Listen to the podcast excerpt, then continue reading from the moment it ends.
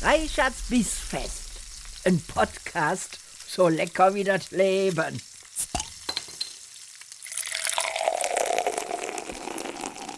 Liebe Freunde der gehaltvollen Verdauung, herzlich willkommen bei einer weiteren Folge von Reichards Bissfest. Diesmal mit einer ganz besonderen Episode. Ich habe nämlich zwei wundervolle Gäste hier und wir blicken zurück auf 20 Jahre Deutscher Entwicklerpreis und werden wahrscheinlich jede Menge Anekdoten rauszaubern. Also, ähm, bleibt dabei, es wird sehr interessant und hoffentlich nicht allzu peinlich, weil wir auf viele Dinge zurückgucken werden, die in den letzten 20 Jahren auch zum Teil in unserer geliebten Games-Branche passiert sind. Und ich freue mich sehr, heute mit Petra Fröhlich und Stefan Steininger zwei Chefredakteure hier zu haben. Und zwar Petra für das ähm, Magazin Gameswirtschaft.de und der Stefan für den Gamesmarkt. Zwei gute Freunde, lange Wegbegleiter. Und bevor ich jetzt versuche, alles in Worte zu fassen, was ihr in eurem Leben gemacht habt, übergebe ich das Wort lieber an euch und ihr stellt euch einmal selber vor und sagt dann auch, was habt ihr eigentlich vor 20 Jahren gemacht? Liebe Petra, leg los. Ähm, ja, hallo Stefan, vielen Dank für die, für die Einladung. Ähm, ich habe äh, damals vor 20 Jahren war ich bei Computec, einem, einem Fürther Verlag, der hat oder macht weiterhin Spielezeitschriften, PC Games, Endzone, PC Games Hardware kennt man alles. Und äh, vor 20 Jahren war ich da noch ähm, Chefredakteurin bei PC Games tatsächlich. Äh, bin da gerade erst in dieses Amt gekommen, habe 1995 dort als Redakteurin angefangen, also schon eine halbe Ewigkeit her, war davor viele Jahre lang freie Mitarbeiterin, Autorin, habe äh, auch für andere Zeitschriften ähm, geschrieben und dann eben Mitte der 90er dort als, als äh, Jungredakteurin eingestiegen und war dann Anfang der 2000er dann zunächst stellvertretende Chefredakteurin, später Chefredakteurin und habe das dann viele Jahrzehnte gemacht und bin dann 2014 bin ich dann raus und habe dann ein Jahr lang Pause gemacht und 2000 16 habe ich dann ähm, mich selbstständig gemacht und Gameswirtschaft gegründet. Äh, ist ein Branchenmagazin, das die komplette Bandbreite abdeckt, aber mit einem sehr, sehr spitzen Fokus auf die deutsche Spielebranche beziehungsweise die Branche im deutschsprachigen Raum, also Deutschland, Österreich, Schweiz. Ähm, alles, was mit ähm, wirtschaftlichen Themen zu tun hat, wie Politik, E-Sport, Events, äh, Messen, Gamescom, Marketing, PR, Personalien, all das ist äh, mein Tagesgeschäft, mache ich jetzt seit 2016 und macht weiterhin äh, große Freude. Sehr schön. Und äh, du bist vielen von uns bekannt, äh, dadurch, dass du auch genau im richtigen Moment den PlayStation 5 Einkaufsratgeber ge gestartet hast, ja. Und vielen von uns geholfen ja, war, hast, rechtzeitig ein, ein, die PS5 ein, zu kriegen. Ein, ein, hübscher Zufall tatsächlich, äh, weil ich habe ja aus diesen vielen Jahren in der Branche immer noch ganz äh, gute Connections äh, in, den, in, den, Handel, ähm, also zu den großen Versendern und zu den Elektronikmärkten und all das. Und diese ähm, Kontakte habe ich tatsächlich äh, nutzen können, weil die Menschen, die ja vor ähm, zwei Jahren bei der Markt, vor drei Jahren bei der Markteinführung der PlayStation 5 extrem verzweifelt waren, weil es einfach keine Ware gab. Und ähm, da habe ich dann äh, angefangen mit so einem PS5-Ticker, um die Leute zu informieren, wann es wieder Ware gibt. Und das ich, wollte ich eigentlich für ein paar Wochen machen. Äh, turns out, äh, das lief dann irgendwie fast zwei Jahre lang, ähm, weil das Gerät einfach nie lieferbar war und äh, nur alle paar Wochen für zwei Sekunden bei Amazon verfügbar war. Und insofern hat mich das mir äh, wirklich fast zwei Jahre schlaflose Nächte gekostet. Selbst im Urlaub habe ich noch diesen Ticker befüllt. Ähm, war eine wilde Zeit. Ich bin froh, dass es rum ist und dass das Ding jetzt überall in jedem Mediamarkt ähm, zu haben ist und mhm. ich mich wieder anderen Themen zuwenden kann. Ja, sehr schön, sehr schön. Lieber Stefan, du bist ähnlich ja. lange in der Branche unterwegs. Erzähl mal. Danke, Stefan, auch für die Einladung. Äh, ja, ich bin im Grunde genauso lange in der Branche unterwegs wie Petra. Also 95 habe ich angefangen bei dem Verlag, äh, wo, ich, wo ich bin. Ähm, vor 20 Jahren war ich tatsächlich auch schon Redakteur von Gamesmarkt. Das Magazin selbst gibt es seit äh, 2001, also nur etwas unwesentlich länger als 20 Jahre. Ähm, bin seitdem sozusagen dabei, habe über die gleichen Themen geschrieben, über die Petra heute schreibt, über die Branche. Damals natürlich noch sehr viel mehr handelslastiger als heute. Ähm, der Retail ist ja nicht mehr ganz so präsent in der Branche wie, wie vor 20 Jahren. Genau, und ähm, war dann eine Zeit lang Redaktionsleiter und bin dann 2019 zum Chefredakteur von Gamesmarkt geworden. Hm. Kannst sozusagen. du dich noch Kannst du dich noch an äh, deinen ersten Entwicklerpreis erinnern? Ja, das war tatsächlich der erste Entwicklerpreis. Also ich war äh, vor 20 Jahren tatsächlich im Moodia Art äh, damals dabei auf dem allerersten Entwicklerpreis. Ja, ich äh, habe auch den von dir damals geschriebenen Artikel, ja, habe ich immer noch eingerahmt bei mir im Büro stehen. Der steht quasi hinter mir auf einer Special Edition Box und äh, strahlt mich immer wieder an. das, Wunderbar. Ja, ja. Das war aber damals nur Print, oder? Oder gab es das schon auch online? Nein. Ähm, also wir hatten damals einen Online-Dienst, aber das war bei weitem nicht so einfach, äh, Stories äh, online zu stellen. Das heißt, ähm, wir hatten damals, glaube ich, sogar eine eigene Online-Redaktion, die ausgewählte Printartikel äh, online gestellt haben. Ich weiß gar nicht, ob dieser Artikel jemals online erschienen ist. Also ich habe gestern natürlich so in Vorbereitung auf die Sendung ein bisschen gegoogelt bei uns im, im Archiv, ähm, habe nichts dazu gefunden, wenn ich ehrlich sein Ich habe die Ankündigung gefunden zum Deutschen Entwicklerpreis. Mhm. Ähm, die war damals, glaube ich, äh, irgendwann im August äh, 2004. Ähm, aber dann den, den, den Preis selber, den Artikel habe ich leider nicht mehr gefunden. Mhm. Also in der Printausgabe habe ich ihn natürlich noch da. Aber ja, ja, es ist äh, witzig, wie sehr sich im Verlauf der letzten 20 Jahre die Branche ja auch verändert hat. Ne? Also, ich meine, jetzt mal, wir, wir, gucken ja nachher auch mal in die ähm, Abgründe der Branche. Und äh, der Entwicklerpreis war ja auch immer ein ganz gutes Spiegelbild von dem, was, was unsere Branche so umgetrieben hat. Aber ist schon verrückt, oder? Damals die totale Marktmacht des Handels. Es gab eigentlich nichts Wichtigeres, als äh, Platz in den Regalen zu haben. Mhm. Und ähm, lustigerweise war das auch mit eine der Motivationen, warum ich 2003 ähm, die Idee hatte, dass wir ein, eine Auszeichnung brauchen für die besten deutschen Spieleentwickler. Und das ging tatsächlich darum, mehr Sichtbarkeit im Handel zu kriegen. Ja, weil wir mhm. super naiv rangegangen. Mhm. Nicht, nicht, nicht die Würdigung der Leistungen, dass das Handwerk. Ja, das, das spielte immer irgendwie mit rein. Aber es gab ja schon ähm, andere Versuche innerhalb der Branche, diese, diese Leistungen alle irgendwo zu würdigen. Ne? Vor allen Dingen aber Versuche seitens der Publisher. Und es gab ja damals diese, diese starke Trennung zwischen Publishern auf der einen Seite und Entwicklern auf der anderen Seite. Es gab ja eigentlich wenig Gemeinsames. Ne? Also wenn man mhm. noch mal äh, äh, noch ein, zwei Jahre zurückgehen möchte, als ich in die Branche kam, das war so im Jahr 2000, ne, über die, die ähm, Bertelsmann ähm, IT-Akademie, wo ich damals Game Designer ausgebildet habe, da gab es noch, noch nicht mal einen Entwicklerverband. Da gab es halt nur den VUD. Und der VUD hat, soweit ich weiß, korrigiert mich, da seid ihr ähm, wahrscheinlich sogar mehr im Thema gewesen als ich, hat ja auch schon immer Auszeichnungen verteilt. Ne, das waren aber eher so Sales Awards. Das waren Sales Awards. Das sind wie die heutigen Game Sales Awards. Also das, das, waren tatsächlich Kriterien und die richteten sich damals sehr stark nach der goldenen und platinen Schallplatte der Musikbranche. Also es waren rein auf Verkaufszahlen ausgerichtete Preise äh, mit entsprechenden Grenzen. Also du hast natürlich vollkommen recht. Die Branche damals hatte interessanterweise ähnlich wie, wie lange Zeit im Mobile-Bereich, also war der Handel tatsächlich eine Art von Gatekeeper, äh, der geguckt hat, was, also der Handel hat es gar nicht bewusst gemacht, also gar nicht so wie Apple oder, oder Android heute in ihren Stores gemacht haben, dass sie, dass sie Gatekeeper sind, sondern es war einfach teuer, ein Spiel herauszubringen. Es war einfach wahnsinnig teuer und ein Entwickler hatte ohne Publisher eigentlich keine Chance, ein, ein Spiel auf den Markt zu bringen. Mhm. Und ich glaube, Computec hatte doch auch einen, einen, relativ wichtigen Preis lange Zeit, ne? oder vertue ich mich da? Und das war ähm, der. Die haben dann äh, später dann auch im Umfeld der Gamescom äh, den, den, den BAM Award Ach, genau, ähm, BAM. verliehen. Ja. BAM Award, ja. Äh, es war eine, äh, eine, eine Erfindung unseres damaligen äh, Geschäftsführers, äh, der auch quasi eine, eine, eine Branchenveranstaltung haben wollte. Und das lief auch einige Jahre und die war auch relativ groß aufgezogen mit, mit ähm, TV-Prominenz quasi und mit ähm, Musikacts und all dem. Also es war schon, äh, schon ganz, ganz interessant. Also da wurde auch richtig ähm, Geld ausgegeben, was ja bei Events immer so ein, so ein Thema ist, wie, wie, wie groß äh, macht man das Budget, um mhm. da diese, diese, Ziele zu erreichen. Macht man das klein und muckelig, macht man das nur für die Branche, will man damit äh, eine Außenwirkung erzielen ähm, und auch die, die, die Werbeanzeigenkunden damit ein bisschen ins Boot holen. Das war ja beim, beim Gamesmarkt damals ähnlich, ne? mit, dem, mit dem Lara oder? War es nicht so? Den, genau, also wir hatten ja auch einen großen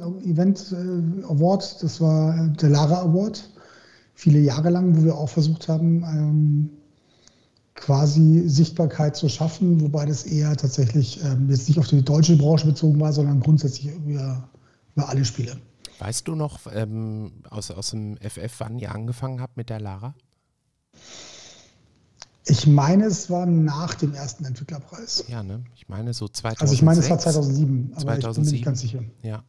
Aber wisst ihr, was spannend ist? Zu der damaligen Zeit wart ihr mit euren Magazinen natürlich eine totale Marktmacht. Also, ne, ich weiß nicht, wie, wie äh, sich eure Wahrnehmungen da mit meinen Erinnerungen äh, äh, decken, aber aus meiner Sicht war es immer so, dass ihr sehr schön die Knopf, äh, Knöpfe drücken konntet, um eure Werbekunden dazu zu bringen, ne, diese Preisverleihung auch zu unterstützen. Und vor allen Dingen in den ersten zwei, drei Jahren hat das super geklappt. Und danach ging dann auch äh, die, die Kurve runter. Ja, also da war so die Begeisterung für diese Preisverleihung war äh, nicht mehr so groß.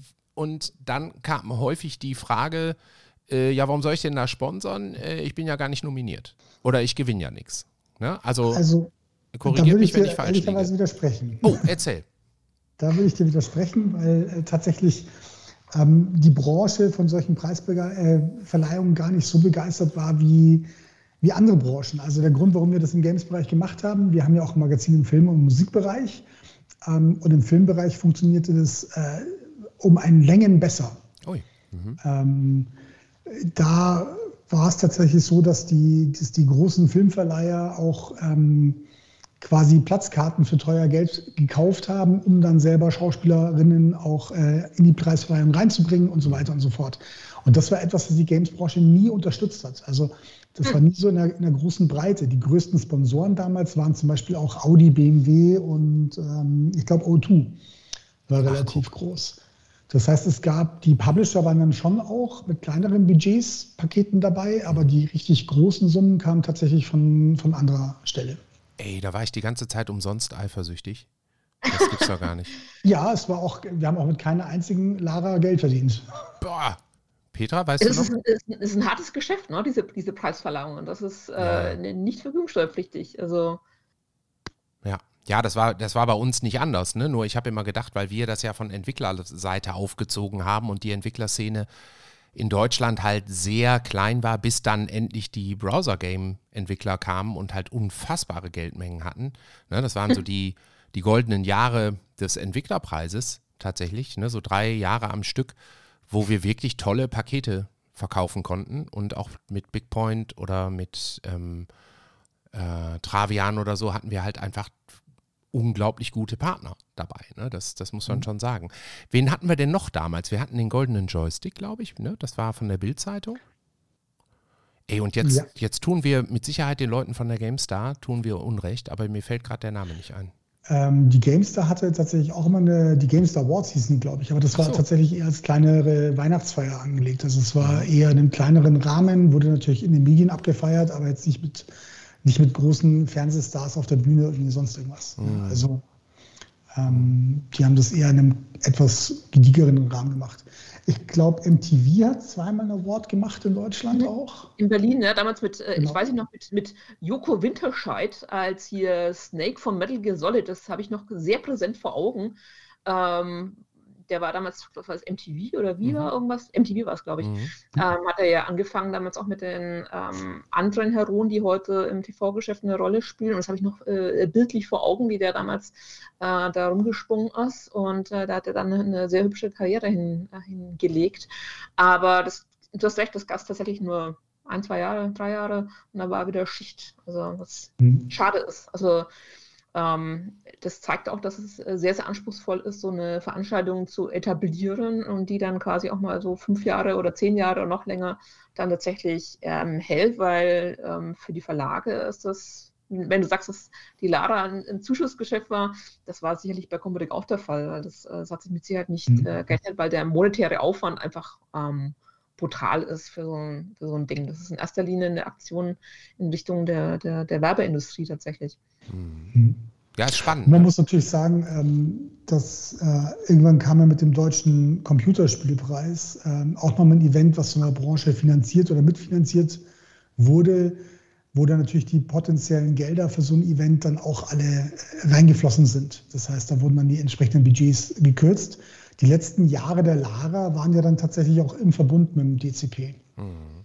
Ähm, da haben wir noch das, äh, das Beste draus gemacht und sozusagen, das war noch mitten in der Debatte, ob beim DCP 18er Spiele ausgezeichnet werden und was mit den internationalen Produktionen passiert. Und da gab es ja sozusagen solche Doppelverleihungen, wo dann die Lara ähm, quasi am gleichen Abend nach dem DCP im Anschluss stattfand und wir die internationalen äh, Titel ausgezeichnet haben, während sich der DCP auf die deutschen Titel konzentriert hat.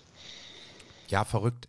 Wisst ihr, ich ähm, ähm, merke erst jetzt, was das eigentlich für eine coole Leistung ist, sowas wie den Entwicklerpreis wirklich 20 Jahre äh, am Leben zu halten. Ne?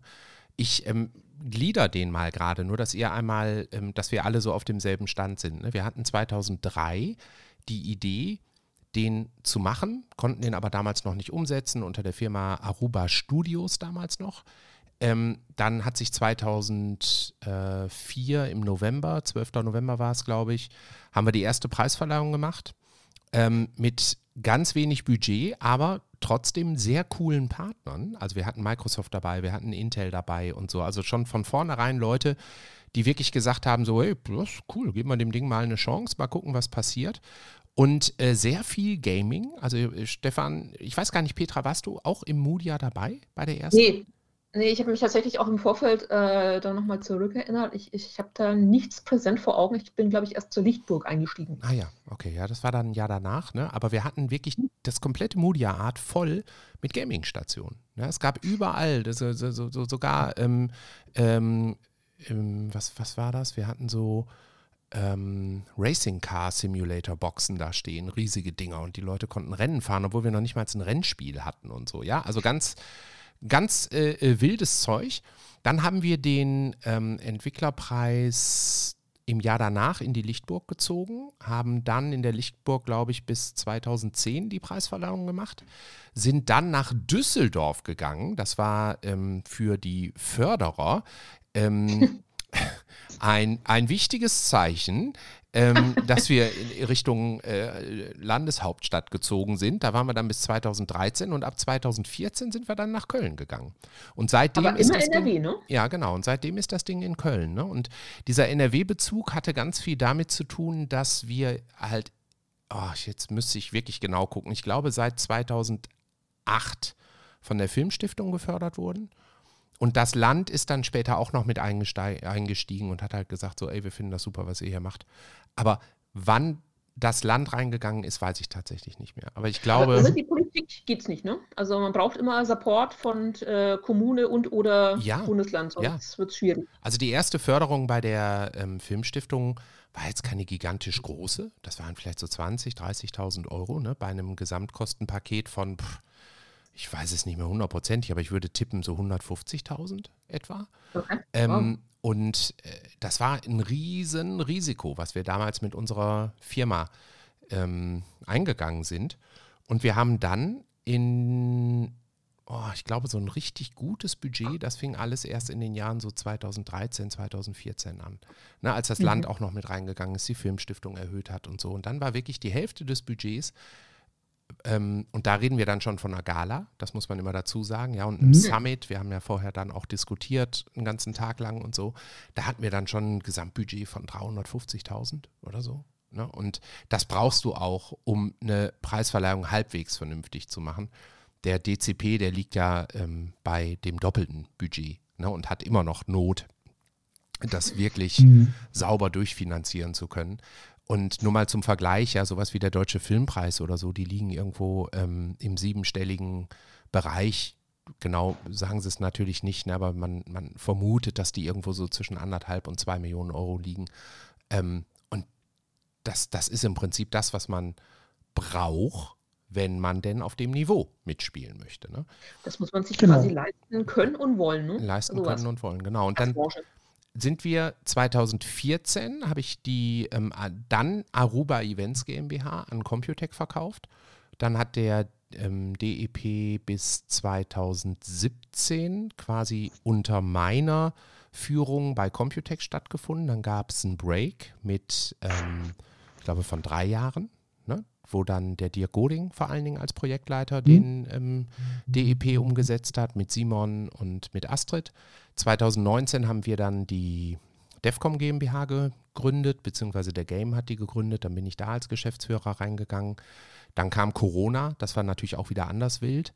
Ähm, und dann hat Games NRW den Preis vor zwei Jahren übernommen. So, und jetzt ist der quasi wieder zurück unter das Dach von Entwicklern gekommen. Und äh, das hat man dem Preis auch tatsächlich angemerkt. Ne? Also der, die Preisverleihung jetzt in diesem Jahr, ihr wart ja leider beide nicht da, aber das war schon toll. Das, das muss ich sagen. Mit einer wundervollen Moderation von Buddy und Lynn. Und man merkt einfach, ja, auch alles, was auf der Bühne passiert, ist wieder genau mit diesem Herzblut, ne, was eben vielleicht auch ein Stück weit nur Entwickler äh, mitbringen, wenn es um die Auszeichnung ihrer Leistungen geht. Ne? Das, das ist schon, schon spürbar gewesen. Und das Tolle am Entwicklerpreis ist ja auch immer, der dient ja keinem anderen Herrn. So, der soll die Entwickler glücklich machen. Ne? Und das mhm. ist natürlich eine sehr spitze ähm, Stoßrichtung und äh, hat dem Preis auch immer sehr viel Freiheiten eingeräumt, weil da durfte auch mal Unsinn erzählt werden auf der Bühne. Das war nicht, nicht, wirklich, nicht wirklich schlimm. Ne? Und der DCP hat natürlich eine andere Stoßrichtung. Ne? Der DCP ist eben ein vom Bundestag äh, initiierter Preis, der ähm, auch immer die hohe Politik da hat, der ähm, Hunderttausende von Euro an Fördergeldern ausschüttet und so weiter. All das macht der DEP nicht. Und die Einordnung ist uns dreien klar, aber ich mache das jetzt hier trotzdem mal für die Leute an den Empfängnisgeräten da draußen, die uns zuhören, die das natürlich so einfach nicht, nicht durchschauen können. Ne? Mhm. Aber ähm, wenn ich äh, mir mal diese Zeitspanne angucke und überlege, also nochmal zurückgehe zu dieser Motivation, die wir am Anfang hatten, ja, dazu sagen, wir brauchen mehr Sichtbarkeit im Handel, wir brauchen äh, einen Schub im Weihnachtsgeschäft, ja, wir brauchen ähm, eine Plattform, wo man mal zeigen kann, was da für eine geile kreative Leistung drin steckte. Na, all das haben wir sehr naiv gemacht und das sieht man schon daran, dass wir halt im November ausgezeichnet haben und gedacht haben, das gibt dann noch einen Schub im Weihnachtsgeschäft. Ja. Total naiv, weil ich weiß noch, wie der Carsten Fichtelmann mich damals, da war der noch bei DTP, zur Seite genommen hat und gesagt hat, Stefan, das ist total toll, wir freuen uns super, dass wir hier gewonnen haben, aber ich kriege doch jetzt die, die Boxen gar nicht mehr gelabelt. Ja, eigentlich müsst ihr, müsst ihr das im Sommer machen, damit das uns im Weihnachtsgeschäft was bringt. Und so naiv wie ich damals war, habe ich dann so da gestanden und dachte, oh, okay, ich dachte, das kann so eine Vertriebstruppe machen, dass die da im Nachhinein Sticker draufklebt. Die Aufkleber draufkleben. Ja. Ja, das ist ja, das ist ja weiter Grund, weshalb die GC Games Convention damals auch im August stattgefunden hat. Mhm. Weil am 31. August musste die letzte Bestellung nach Japan, äh, damit die Konsolen noch mit dem Schiff nach Europa kommen. Wahnsinn, ne? Wie abhängig man davon war. Ja. Das ist tatsächlich auch immer die Frage, ähm, inwieweit ein Preis quasi nur in die Branche reinstrahlt oder ob man quasi darüber hinausgeht, was ja der DCP auch äh, tun soll, also in, in, die, in die Gesellschaft äh, hineinwirken, oder ob er tatsächlich auch ähm, äh, Spiele verkauft, also ob er tatsächlich dazu beiträgt, dass ein, dass, ein, dass ein Spiel, das vorher nicht so viele kannten, äh, dann auch äh, etwas, etwas scheinen kann und sich das tatsächlich dann auf die Verkaufszahlen auswirkt. Weil natürlich freuen sich alle, wenn sie den Preis kriegen, das ist klar. Also auf der, auf der Bühne, das merkt man ja auch regelmäßig, wenn da vor allem äh, Indie-Studios und, und, und, Newcomer ähm, ausgezeichnet werden, die, denen schießen zuweilen da die Tränchen in die Augen, mhm. äh, weil die das alles so toll finden und das ist ja auch völlig, völlig legitim. Ähm, aber die Frage ist natürlich, was es am Ende für, für die Verkaufszahlen ähm, bringt. Das ist von Spiel zu Spiel mutmaßlich sehr, sehr unterschiedlich, weil bei vielen ist das, das wird auch häufig dann posthum verliehen hm. und dann ist eigentlich äh, das, das Geschäft eigentlich schon gelaufen. Ja. Also ich, ich persönlich finde es ja wahnsinnig spannend. Gerade in diesem Jahr waren ja auch wieder der DEP und äh, The Game Awards quasi am, am gleichen Abend. Mhm. Ähm, weil die Game Awards ja einfach eine komplett andere Ausrichtung hat. Also im Prinzip ist die, ist die Preisverleihung der Game Awards von Jeff Keighley eigentlich nur Rahmen für, für Ankündigungen. Ne? Also der hat tatsächlich eine, einen zweiten Leuchtturm neben der jetzt nicht mehr existenten E3 geschaffen, in dem die Publisher Ankündigungen machen können. Und dafür geben sie halt auch wahnsinnig viel Geld aus. Mhm. Ja, der weiß, wie man Geld verdient, der gute Jeff. Ja, ne, das, aber man muss sagen, nach diesem Jahr, der, die Preisverleihung war ein bisschen äh, blutleer, fand ich. Wenn ich sein soll. Insofern, das Wichtigste hat er darüber, vergessen, in diesem Jahr zumindest. Ja, das ist von vielen von uns der Blick da drauf. Ne? Trotzdem ist es halt der Industrieblick da drauf. Die Gamer da draußen, die feiern das Ding natürlich total hart, ja. Weil die wollen ja, ja genau diese Weltpremieren und die wollen genau ihre Entwickler mal auf der Bühne sehen und so. Und das macht, das bespielt er perfekt. Ne, da sind wir leider bisher in Deutschland noch nicht hingekommen. Ne? Wir haben immer versucht, mit dem deutschen Entwicklerpreis eine Gala-Situation zu schaffen, eine rote Teppich-Situation zu schaffen. Und ich weiß noch genau, ich meine,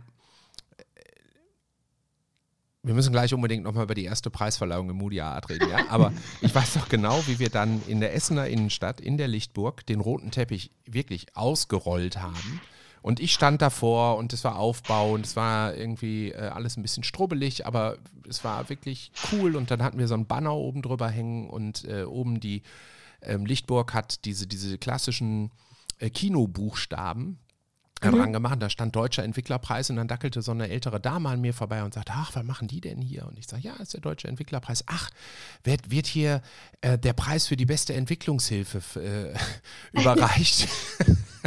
ich so, ja, ja, irgendwie schon. Kind of, ja. irgendwie schon. Ja. Und dann äh, habe ich versucht, ihr zu erzählen, was wir da machen. Und das, das war völlig unmöglich. Es war völlig unmöglich. Die hat einfach die, die Spieleentwickler, da musste ich schon eigentlich nicht mehr weiterreden, dann ist sie so weggedackelt. Und wir haben die ersten Jahre wirklich massiv daran gearbeitet, den Leuten überhaupt mal zu erklären, was wir da tun. Ich weiß noch, die erste politische Prominenz, die wir da hatten, war ein stellvertretender Bezirksbürgermeister von den Grünen, der auf die Bühne in der Lichtburg kam, in Jeans und einem grünen Pulli oder gelben Pulli, ich weiß es gar nicht mehr genau, also völlig mhm. underdressed, der überhaupt keine Ahnung davon hatte, was wir da machten. Und äh, wir waren so aufgeregt wie sonst was, dass da jemand sich überhaupt blicken ließ, ähm, der da was sagen wollte. Und der erste echte Politiker, der sich bei uns gezeigt hat, war der Thomas Jatzombeck. Ne? Mhm. Der wirklich äh, verstanden hat, was die Games-Branche sein kann und äh, sich, sich da in die Bresche geworfen hat. Und wir haben über so viele Jahre immer wieder Kamerateams in die Innenstadt geschickt. Und äh, Raimund Fichtenberger war zum Beispiel so ein ähm, äh, großer Schritt nach vorne in der Entwicklung des Entwicklerpreises, weil der dann irgendwann die Regie übernommen hat, ne? nach dem Debakeljahr 2006, wo wir dreieinhalb Stunden Preise auf der Bühne überreicht haben. es ist wirklich Preise am Fließband und wir gucken gleich noch mal kurz darauf, warum das so viele Preise waren. Ähm, und dann ist Raimund rein und hat gesagt, wir müssen den Leuten auch erstmal erklären, was wir machen. Und dann haben wir so Interviews gemacht, ja, in der Essener Innenstadt, immer ein, zwei Wochen vorher. Die waren hochlustig, aber auch da hatte keiner Ahnung von Spielen. Und man muss dazu sagen, wir waren ja natürlich genau in der Killerspiele.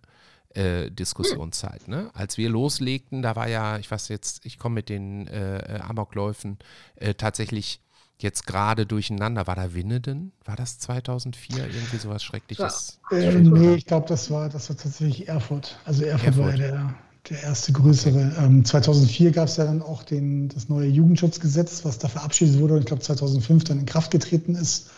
Ähm, ich glaube, Winneden war dann 2006. Tatsächlich, also ich habe auch ein bisschen bei mir nachgeschaut. Ähm, dass, also ja, Zombeck hat 2007, glaube ich, ähm, im Rahmen des Entwicklerpreises vorgeschlagen, dass die Games Convention doch nach äh, NRW ziehen kann. Er aber mit Leipzig auch leben könne. Hauptsache, sie zieht nicht nach München, weil das war damals in Diskussion, ob es noch nicht geht. Fand ich sehr lustig.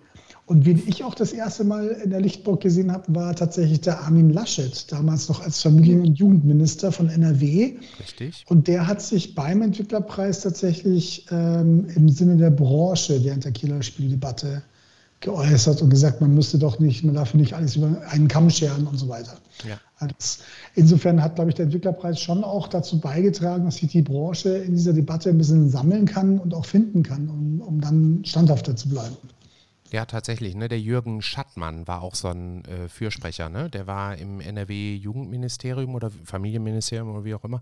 Auf jeden Fall der oberste Jugendschützer in Deutschland. Ne? Und hat äh, auch sehr gut immer verstanden, was Spiele können und was Spiele eben nicht können und wofür Spiele verantwortlich sind und wofür sie nicht verantwortlich sind. Und der hat mit Sicherheit auch daran mitgearbeitet, dass der Laschet dann damals bei uns war. Ne? Es war sicher äh, ein, ein, Glücksfall oder eine glückliche Fügung, ähm, dass das Ganze in NRW stattgefunden hat. Es wäre in Bayern zum Beispiel wäre das äh, eine Vollkatastrophe geworden, wäre in dieser Form auch gar nicht äh, zustande gekommen. Ähm, aber in NRW hat man ja abseits einer sehr aktiven und rührigen Entwicklerszene tatsächlich auch äh, glücklicherweise äh, Leute in der Politik gehabt, die das äh, sehr frühzeitig gesehen haben, als sie noch nichts waren, also von, von der Funktion und vom Amt her. Die sind ja dann erst später dann äh, in Amt und Würden ähm, gekommen, in den Ministerien und Staatskanzleien. Aber da waren viele tatsächlich von Anfang an dabei, also ähm, die heute eine wichtige Funktion haben. Und das ähm, zieht sich da wie so ein roter Faden äh, durch. Und da war NRW insofern äh, eine, ein cooler Standort dafür. Wäre woanders nicht möglich gewesen. Mhm. Ja, man muss auch sagen, NRW war damals auch tatsächlich von, von der Entwicklerszene her einfach der bedeutendste Standort in Deutschland. Also da waren die alteingesessensten Studios, die die erfolgreichsten Produkte gemacht haben. Ja. Ähm, Bayern, da gebe ich Peter auch total recht, wäre da noch ein bisschen zu früh gewesen. Also interessanterweise war das aber auch ähm, sozusagen aus der Branche heraus, dass, es, dass die Stimmung in Bayern gekippt ist. Das war, da habe ich letztens länger mit Henrik Lesser gesprochen. Das war auch der, der Verein für Videospielkultur, der sozusagen hier auch einige Türen aufgemacht hat, ähm, was dann letzten Endes zum ersten parlamentarischen Spieleabend im Bayerischen Landtag geführt hat. Also das war sozusagen da der Kipppunkt, wo sie dann ein bisschen weggekommen sind von der von der Killerspieldebatte. Mhm. Ähm, bis hin zu einer Aussage von Günter Beckstein, der dann auch gesagt hat, dass die Spiele tatsächlich auch äh, Teil der Gesellschaft, äh, der Kultur sind. Und, Was ja. quasi ein politisches Wunder war, so eine Aussage zu kriegen. Ne? Absolut. Und ja. der Unterschied zwischen Innenminister und Ministerpräsident. Ja, ja, ja, ja. So, pass auf, wir werfen mal einen Blick auf die allererste Preisverleihung. Ich habe hier bei Wikipedia nochmal gestöbert, um euch zum einen die Kategorien nochmal vorzulesen und dann nochmal klar zu machen, Augenblick, Entschuldigung, äh, nochmal klar zu machen, warum die Preisverleihungen immer so lange waren. Ähm, wir haben also folgende Kategorien gehabt. Bester Charakter, bester Sound, bestes Interface, beste hey. Cutscenes, beste Grafik, bestes Community Management, beste Technik, beste Innovation, bestes Game Design, Beste Story, bestes Mobile Game, bestes Casual Game, bestes Mid-Price Game und bestes Vollpreisspiel. Das waren die Namen der Kategorien. Das heißt, wenn man da jetzt mal so drauf guckt, äh, war wirklich das drin, ja, wofür Spieleentwickler stehen. Also Technik, Interface Design, ja, Innovation, äh, Sound, Cutscenes, also wirklich sehr, sehr ähm, Developer fokussiert. Und was mhm. ich lustig fand, war, dass wir sowas wie bestes Studio ähm, oder bester Publisher oder auch ähm, bestes Spiel so noch gar nicht hatten. Ne, wir haben damals äh, sehr darauf geachtet, dass man nicht sagt, das ist das beste Spiel, sondern dass man wirklich auf die, ähm, na, ich sag jetzt mal, äh, Möglichkeiten der Teams guckt, ja, und dann eben guckt, bestes Casual, Mid-Price oder Vollpreisspiel. Ne? Und bestes hm. Mobile Game, wo man eher sagen könnte, na gut, das ist dann vielleicht doch eher so ein Plattform eine Plattformbezeichnung. Und dann haben wir nicht nur immer die Sieger ausgezeichnet, sondern auch den zweiten und dritten Platz. Und das hat die Preisverleihung damals schon etwas in die Länge gezogen. Und ich weiß noch genau, wir hatten natürlich von Tuten und Blasen keine Ahnung, dass wir die erste Preisverleihung mit PowerPoint gemacht haben. Und äh, immer eine Folie mit den Nominierten. Und dann kam der zweite Platz animiert, dann der, äh, der dritte Platz animiert, der zweite und der erste. Also technisch brillant. Aber die Leute haben es trotzdem gefeiert. Und ich gebe euch mal so ein paar Namen, damit ihr noch wisst, welche Spiele damals äh, unter den Siegertiteln waren. Also Spellforce, The Breath of Winter, Sacred, Far Cry, Fußballmanager 2004. Bei der Technik, oh Mann, die Cry Engine, die Vision Engine und die, das Nebula Device oder Nebula, ach doch, genau, das Nebula Device, ja, ja, stimmt. Ähm, dann hatten wir X2. Guck mal, gibt es immer noch die Reihe. Ähm, dann bestes Mobile Game hatten wir das schwarze Auge. Und Crazy Machines, ja auch so ein Dauerbrenner. Ja. Mhm. Ähm, und der Klassiker Singles, Flirt Up Your Life. Geile Spiele. Aber ne? lustigerweise sind viele dieser Studios äh, noch in irgendeiner Art und Weise aktiv. Auch die, auch die Marken gibt es zum Teil noch. Ähm, also so, so, so, ein Far Cry, gut, ist jetzt bei Ubisoft, aber ähm, auch so, so Spellforce und, und, und die Cry Engine und so, da haben wir viele Dinge 20 Jahre überlebt. Das ist ja schon, Verrückt, äh, ne? schon erstaunlich. Ja, und ausgerechnet der Fußballmanager, der ja nur wirklich lange Jahre das erfolgreichste deutsche Spiel ever war, äh, den, den gibt es nicht mehr, ne? Als Marke. So bekloppt. Ja gut, aber das ist, das ist ja Electronic Arts geschuldet. Also das ist ja tatsächlich der, der Vergrößerung oder dem, dem Wachstum geschuldet, weil einfach Electronic Arts hat ja den, den Entwickler auch aufgekauft und ähm, versucht, das Ganze etwas größer zu machen, was dann gescheitert ist und dann an den eigenen Maßstäben sich einfach nicht mehr gerechnet hat für Electronic Arts. Ja, ja, ja, das ist. Du, ich ähm, will, will da gar nicht so in die Tiefe gehen. Ne? Ich fand es immer super schade, weil, weil das Produkt als solches mir echt Spaß gemacht hat. Ne? Und ich immer so das Gefühl hatte, wow, da entsteht hier in Köln auch was Tolles. Ne? Das, Mhm. ähm, naja, also wenn ich jetzt ein Jahr weiterspringe, dann sieht man auch sehr schön, was den Entwicklerpreis immer ausgezeichnet hat, dass wir nämlich jedes Jahr sehr stark auf äh, die Community gehört haben und damit meine ich halt die Spieleentwickler. Das heißt, eigentlich hießen Jahr für Jahr Kategorien ständig anders. Ja. 2005 äh, ist es dann, gab es das beste deutsche Spiel und das war Ank. Ne? Das äh, war eine Neuerung. Dann haben wir das beste PC-Spiel international dabei gehabt, was ich auch lustig finde. Ja, ähm, und da gab es dann äh, mit Battlefield 2 eine Auszeichnung für EA. Beste Community-Betreuung, das EA Community Team. Aber die haben uns nicht gesponsert. Ich will es nochmal äh, kurz festhalten. Dann hatten wir das beste Sportspiel. Das heißt, wir sind 2005 zum ersten Mal in die Genre-Kategorien reingehüpft. Ne, das ist ähm, auch etwas, was wir dann in den Jahren danach beibehalten haben. Ähm, beste Story, Spielewelt, Game, Level Design, Ingame-Grafiken und so. Legend of K. Krass, guck mal, hat auch echt drei Preise abgeräumt hier. Ähm, Sacred Underworld, Nintendogs, bestes Konsolenspiel hatten wir. Ja, und 2006 kam, wenn mich nicht alles täuscht, genau, 2006 kam dann zum ersten Mal der Publikumspreis so richtig mit ins Rennen. Ja? Wir hatten 2004, habe ich hier bei Wikipedia gelesen, auch schon eine Publikumswahl, aber ich weiß ehrlich gesagt nicht mehr, ähm, wie wir die gemacht haben. Und hier bei Wiki steht, dass äh, genau 432 Teilnehmer mitgemacht haben. also genau 432.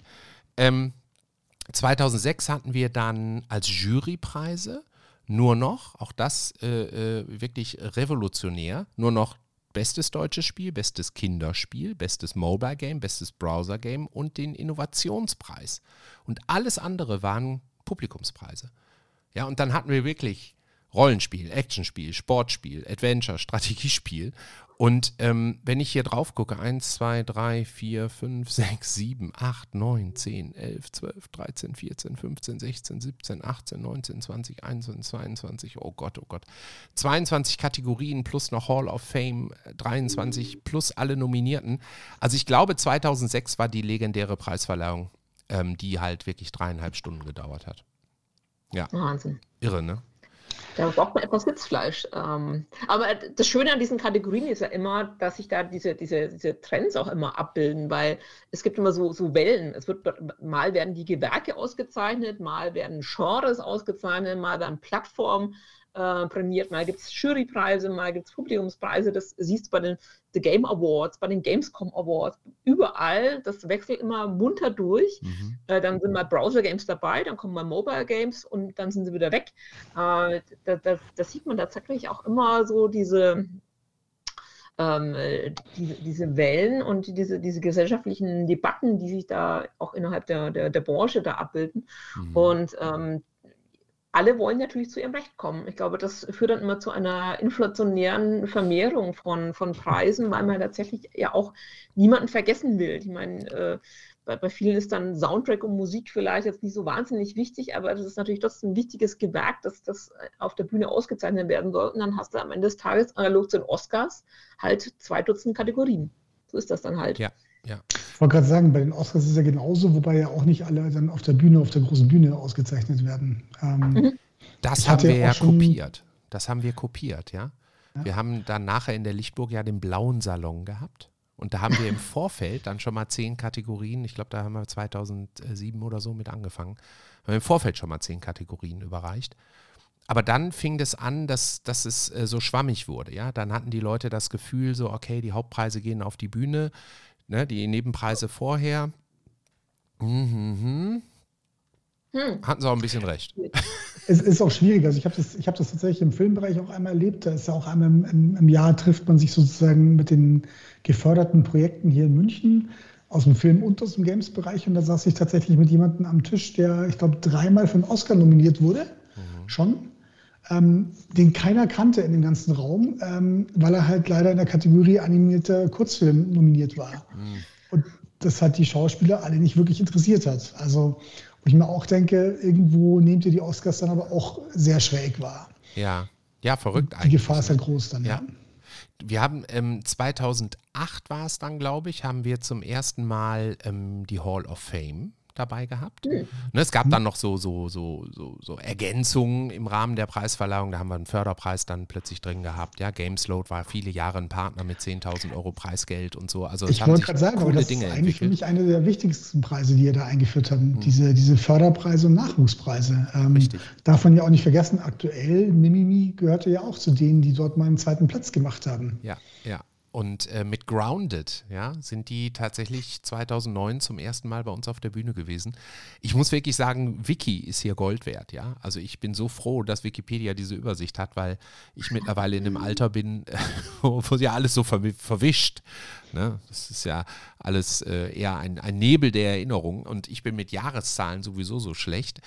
Aber ähm, die Hall of Fame war immer etwas, was ähm, uns wichtig war, weil wir gemerkt haben, wenn die Branche immer behauptet, wir werden erwachsen, wir sind in der Mitte der Gesellschaft angekommen und und und, ja, dann gehört auch dazu, so Einzelpersonen oder auch zum Teil mal mehrere Leute ähm, äh, hervorzuheben.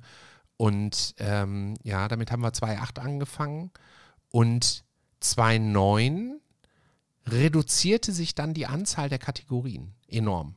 Ja, also da haben wir dann äh, unser, unser Learning gemacht. Das heißt, wir wussten, mit allem drum und dran, länger als äh, anderthalb, zwei Stunden kriegst du das Publikum einfach nicht mehr ähm, ja, fokussiert. So, dann fing es auch an, dass wir, als wir in die ähm, ins alte Kesselhaus nach Düsseldorf gegangen sind, haben wir ja zum allerersten ah. Mal eine Gala gemacht. Könnt ihr euch da noch dran erinnern, dass man ja, ja, ja. Ne, wirklich Düsseldorf war ich leider nie dabei. Ah, ey, das war so toll, weil das Kesselhaus so cool aufgeteilt war. Ne? Du hattest einen Vorraum und dann mhm. die, so, so alles in Industriekulisse mit alten äh, Maschinen. Und in diesem Vorraum haben wir das Summit gemacht und haben so diese ganze Diskussionsteil gemacht und auch schon ein paar Preise verliehen. Und dann haben wir die Türen geöffnet und dann kamst du in diese Riesenhalle mit lauter runden gedeckten Tischen und einem Kerzenmeer.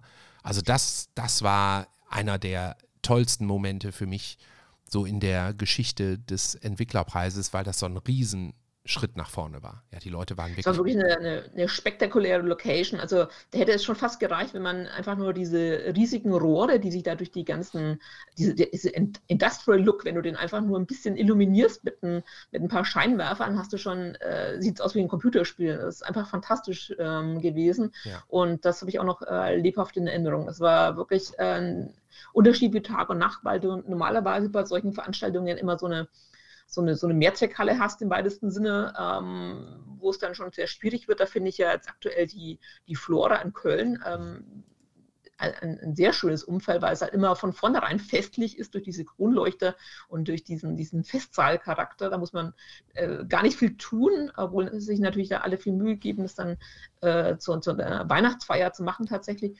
Ähm, aber Düsseldorf war damals schon äh, sehr speziell. Also ja.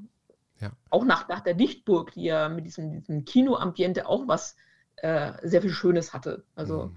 die Locations waren eigentlich immer cool, tatsächlich. Ja, ja, tatsächlich. Also das fand ich auch. Und man merkte daran, daran merkte man dann auch, wie die äh, Branche tatsächlich erwachsener wurde. Ne? Ähm, es gab so mehrere Dinge, die alle so in den Jahren 2009, 2010, 2011 passiert sind. Ne? Ich kann mich zum Beispiel auch noch daran erinnern, meine ich auch bei Wiki nochmal gelesen zu haben, dass der Armin Gessert ja da in der Zeit auch gestorben ist, ne? der mit den Gianna Sisters, ähm, Black Forest Studios und so halt wirklich prägend war für viele Menschen und das so der allererste war, bei dem ich zumindest mitbekommen habe, wow, krass, jetzt, jetzt geht hier schon jemand, ja. Mein Gott, was, was passiert denn jetzt? Ja, es ist, kann doch gar nicht sein, wir sind doch alle noch so jung. Ja, Pustekuchen. Ähm, und äh, so haben wir dann auch als festen Bestandteil von dem Jahr an immer dieses In Memoriam gehabt. Ne? Das ist ja ähm, auch immer ein sehr ja, starkes Abwägen. Machst du sowas in der Preisverleihung? Holst du die Erinnerungen nochmal hoch und drückst damit die Stimmung, ja, oder lässt du das weg? Und erst die Leute dadurch nicht, machst aber auch die Stimmung nicht kaputt. Ne? Das ist ja immer ein, ein blödes Abwägen, aber wir haben das beim Entwicklerpreis über viele Jahre gemacht. Ähm, und dann irgendwann leider die Entscheidung treffen müssen, dass wir es nicht mehr machen können, weil tatsächlich auch einfach zu viele Menschen mittlerweile gehen. Ja, und du hast dann so ein äh, wirklich, äh, ja, so, so, so ein Wabonspiel, sag ich mal, zwischen, hast du jetzt an alle gedacht?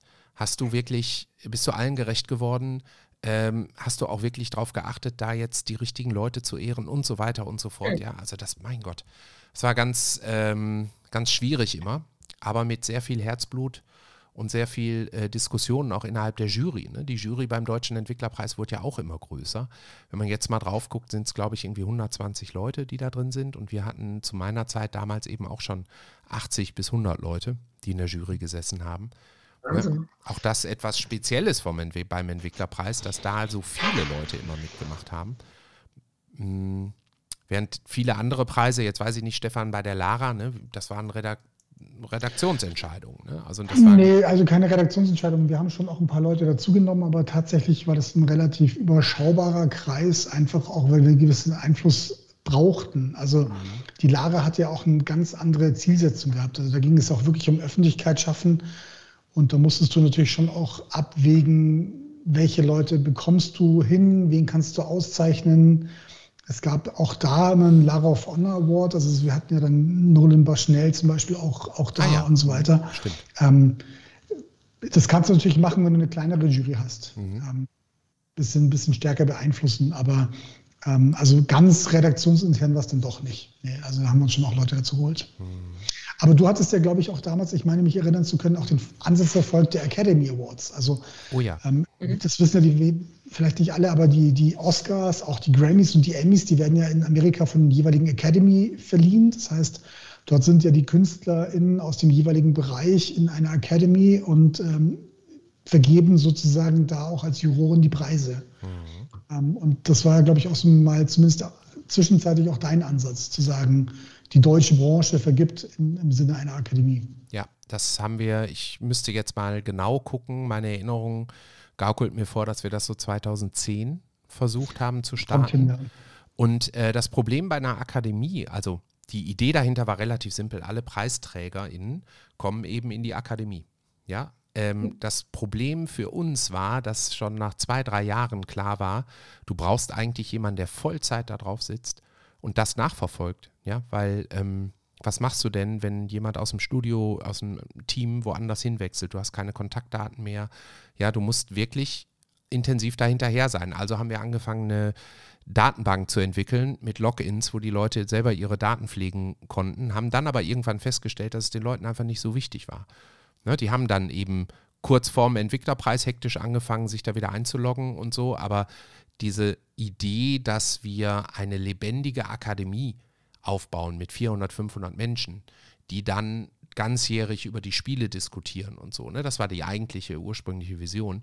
Das haben wir nie umsetzen können, weil wir einfach zu viele andere Dinge hatten. Ne? Wir mussten ja nach dem Entwicklerpreis die Quo Vadis machen und nach der Quo Vadis die You name it, Living Games Festival, Respawn, Gamescom Kongress, was auch immer wir alles gemacht haben und dann von da aus nach Mallorca und von Mallorca dann in den Entwicklerpreis. Also wir waren halt immer hart beschäftigt mit Dingen, die wir tun und ähm, naja, ne, so kam dann eins zum anderen. Habt ihr das gerade gehört? Das, äh, den Hahnenkreischer im Hintergrund, das ist meine, meine Tür unten. Ähm, ja, ist egal. Wir lassen, dann, lassen den Hahn kreischen. Wir, wir sind jetzt hier in einer Produktion. Aber aber das ist tatsächlich da ist er ähm, immer eine große Challenge, dass man die, diese ähm, Jury beisammen hält und dass die sich dann auch wirklich sehr intensiv um äh, diese, diese Juryarbeit kümmern, weil es ist am Ende des Tages ist wirklich wahnsinnig viel Arbeit und wahnsinnig viel Zeit, ähm, egal ob das beim Deutschen Computerspielpreis ist oder beim Gamescom Award oder bei selbst bei kleineren Preisen, äh, die lokal verliehen werden von irgendwelchen Initiativen. Ähm, es fließt irrsinnig viel Zeit rein und das ähm, müssen sich die Leute ja quasi auch aus dem, aus dem beruflichen Alltag äh, rausschnitzen, äh, dieses äh, Invest, weil ja nicht jeder alle Spiele kennt, die da eingereicht werden. Und da muss man es zumindest mal kurz anspielen, äh, damit man äh, eine Entscheidung nicht nur auf Basis eines Trailers oder ähm, von, von irgendeiner ähm, Wertungsdiskussion trifft. Und das ist extrem viel Arbeit. Und äh, ich habe da auch immer ähm, großen Respekt und ich habe auch für mich quasi entschieden, dass ich mich da ähm, ähm, ja, nur auf ganz wenige Projekte pro Jahr beziehe, weil es einfach so nicht viel Zeit äh, kostet. Man will den Preisen ja auch gerecht werden und dann nicht nur in der Liste auftauchen, dass man da auch irgendwo in der, in der Jury gesessen ähm, hat. Und äh, man hat das Problem, wenn man eben keinen Jurypreis macht und das Ganze dem Publikum übergibt, dann besteht immer die Gefahr, dass dann halt die meistverkauften Spiele oder die meistgespielten Produkte gewinnen, weil dafür die meisten Leute abstimmen. Das hast du beim, beim Filmpreis, das hast du auch bei anderen äh, Preisen. Publikumspreis heißt meistens, äh, diejenigen mit der besten PA und mhm. dem meisten Marketing gewinnen dann am Ende des Tages auch. Und das muss man dann immer abwägen. Deswegen mhm. äh, kann ich auch nachvollziehen, wenn dann ähm, bei einzelnen Preisen gesagt wird, äh, wir gehen wieder komplett auf, auf ähm, Jury, weil Publikumspreis halt sehr anfällig ist, auch für, ich will nicht sagen Manipulation, aber zumindest ähm, ja, anfällig ist äh, dafür, dass, dass die ähm, erfolgreichsten Spiele tatsächlich auch gewinnen. Ja, du, ich, ich muss dir ganz ehrlich sagen, man darf da ruhig von Manipulation sprechen weil das ganz klar sichtbar war, auch bei uns, ja, wenn eine PR-Marketing-Abteilung Bock hatte, ähm, den in der Kategorie XY zu gewinnen bei den Publikumspreisen. Dann sind die zum Teil hingegangen und haben Sachen gemacht, äh, die wir gar nicht kontrollieren und steuern konnten. Ähm, wir haben dann immer versucht, durch, das, durch Regularien das Ganze dann im nächsten Jahr äh, zu verhindern. Aber die sind dann zum Beispiel hingegangen und haben gesagt, wenn ihr jetzt hier abstimmt für uns, äh, dann kriegt ihr, äh, weiß ich nicht, 15 äh, Ingame-Juwelen und könnt bla okay. bla bla. Und wenn wir gewinnen, ja, dann gibt es als Belohnung für alle, äh, was weiß ich, ein Special-Item oder sonst was. Ne? Und das war natürlich, da waren die deutschen Browser-Games-Firmen natürlich ganz besonders cool drin, weil die es einfach cool machen konnten und wirklich ähm, ja, Community Management auch komplett neu gedacht haben. Ne? Und äh, das, das war immer dann, äh, ja, hm. Weißt du, auf der anderen Seite hast du dadurch als Veranstalter eine riesen Reichweite. Mhm. Also es ist wirklich, wirklich schwierig. Ne? Und ähm, ich glaube, die einzige Möglichkeit, so ein echtes Publikumsvoting zu machen, ist, dass du auch eine eigene, echte Plattform hast, die du nutzen kannst. Ne? Wenn ich mir jetzt angucke, die, weiß ich nicht, Dreisat-Publikumspreise, da geht der Fernsehsender hin und sagt, so, hier, abstimmen. Guckt euch die Filme an, laufen heute, morgen und übermorgen und dann abstimmen, abstimmen, abstimmen und dann ballern die dich zwei Wochen lang jeden Tag fünfmal mit der Werbung dafür zu. Ne? Das ist dann machbar. Wir hatten ja keine eigene Reichweite. Wir waren ja darauf angewiesen, dass die Publikumspreise von denen, die die Reichweite hatten, befeuert wurden. Und wir haben damals es nicht geschafft, ähm, exklusive Medienpartnerschaften hinzukriegen. Weil da ne, waren eure Magazine ja so marktmächtig, dass sie sich das natürlich gut bezahlen lassen wollten. Und will ich auch, ist auch gar, gar nicht als Vorwurf gemeint. Das war einfach die Marktsituation. Und deswegen äh, konnten wir auch nicht sagen, hey, wir machen jetzt mit der GameStar den Publikumspreis und exklusiv und die ballern alle äh, zwei Tage, ballern die in einen Aufruf an die Community. Ähm, heute würde ich es anders machen. Heute würde ich mhm. äh, würde es komplett anders planen und aufziehen. Also ich glaube nach wie vor an die Kraft der Publikumspreise ähm, und denke auch, dass das ein ganz wichtiges Element bei Preisverleihungen sein sollte. Ähm, mhm. Aber ja, da werdet ihr in den nächsten Monaten äh, mit Sicherheit mehr zuhören. Da gibt's Wieso nicht jetzt? Nee, das ist noch zu früh. wirklich zusammensitzen ja, hier vorbei. so unter uns, ne? Da könnte ich ja jetzt hier plaudern. Nein, also Sprechen Sie offen. Sprechen Sie offen. Es gibt doch nichts zu verlieren. ja. Nein, äh, man, muss, man muss natürlich bei Publikumspreisen musst du ja genau diesen gordischen Knoten musst du ja durchschlagen. Du musst ja eine Plattform haben, die mitzieht mhm. und ne, So, und dann kann das, kann das funktionieren. Und da muss aber auch der Publikumspreis entsprechend aufgestellt sein. Ähm, ja, da arbeite ich an einem Konzept und dann werde ich irgendwann damit nach draußen gehen können, hoffentlich. Aber du hast dann natürlich trotzdem die Gefahr, dass du ähm, ein, ein, gutes Community Management dir dann auch trotzdem irgendwie die, die Leute einfach ranschafft, die auf welcher Plattform auch immer dann entsprechend voten. Ja. Der einzige Publikumspreis, der zumindest nach außen einigermaßen äh, vermittelt, dass da alles sauber läuft, ist der Eurovision Song Contest. Ne, die haben zum Beispiel eine ganz gute Idee, so das gibt es die Jury mhm. mit 50 Prozent und Publikum mit mhm. 50 Prozent, da balanciert sich das dann natürlich aus. Kommen aber mhm. auch wieder viele Überraschungen und richtig transparent ist das auch nicht zu erkennen. Ich glaube, dass das Wichtigste und das ist äh, der heilige Gral jeder Preisverleihung ist, dass du tierisch aufpassen musst, dass, ich, dass du nie eine Kategorie verkaufst. Ne? Also in mhm. dem Moment, in dem du eine Kategorie verkaufst, ähm, das wird irgendwann rauskommen, sowas, ja. Und wenn du das machst, dann hast du einmal Geld verdient, aber machst deine Marke kaputt. Das, da muss man sich nichts vormachen. Ne? Ich glaube, ich glaube, dass das ist so ein, eine low-hanging fruit, die man auf keinen Fall pflücken sollte. Ja, das, nee, das geht gar nicht. Nee. Also, das, das man kann sponsern, so wie es gemacht wurde mit dem Gameslot Newcomer Award oder halt Ubisoft Newcomer Award, das ist wirklich ein, dass du einen exklusiven Namenssponsor hast, weil das ist natürlich für alle ersichtlich, aber einen Preis verkaufen, das geht wirklich überhaupt nicht. Hm, ja, da verbrennt man sich auf ewig mit. Ne? Ähm, mit einem Blick auf die Uhr wollte ja, ich jetzt wo, natürlich. Wo ist der Skandal, der uns versprochen wurde? So, genau. Hier. Ich möchte mit euch jetzt natürlich auf die, auf die wilden Erinnerungen noch drin, äh, eingehen, die wir bei der bei den Preisverleihungen hatte. Und äh, auch das ist vielleicht etwas, an das ihr euch persönlich erinnern könnt. Aber ich gebe euch mal das Stichwort Thomas Dugalczyk. Wisst ihr noch, was Thomas Dugalczyk bei uns auf der Bühne passiert ist? Äh, offen gestanden, nein. Ja. Aber Jetzt bin ich umso neugieriger. Ja, also der Thomas, ja, damals ähm, in, in Urzeiten hat er die USK mitgegründet und ähm, hat dann aber auch die Games Academy in Berlin gegründet, so für diejenigen, die es nicht wissen, ähm, die erste äh, privat geführte Ausbildungseinrichtung äh, der Games-Branche und hat mit der Games Academy natürlich äh, wirkliche Pionierarbeit geleistet und ist bei uns ausgezeichnet worden. Und wir haben zu der Zeit, ähm, das war 2006 oder 2007, müsste ich nochmal genau gucken, hatten wir noch die alten Awards.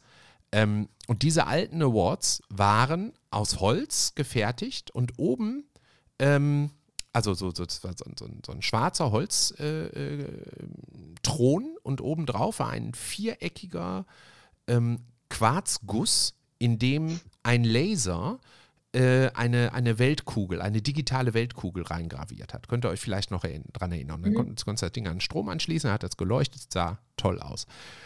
Problem war, wir haben nicht damit gerechnet, dass irgendjemand dieses Teil mal euphorisch in die Luft reißt und äh, sich über den Kopf hält. Und äh, Thomas hat das gemacht und ist dieser Quader wirklich mit der Kante auf oh. seinen Kopf gefallen. Und äh, ich habe ge gedacht in dem Moment, gut, das war's dann jetzt mit dem Deutschen Entwicklerpreis. Wir, den wird es nicht mehr geben. Wir haben jetzt hier einen medizinischen Notfall auf der Bühne in der Lichtburg. Und äh, nö, Thomas hat das aber, hat einen Kopf aus Stahl und hat das einfach weggelächelt. Aber ne, das, das, war, das war nur mal ein kleiner Test, wie aufmerksam ihr wart. Ähm, ich drehe es jetzt mal um und frage euch, was verbindet ihr denn mit dem Deutschen Entwicklerpreis an skurrilen Dingen, die passiert sind? Ich habe noch eine ganze Liste, aber ich möchte gerne erstmal hören, was, was euch so durch den Kopf geht.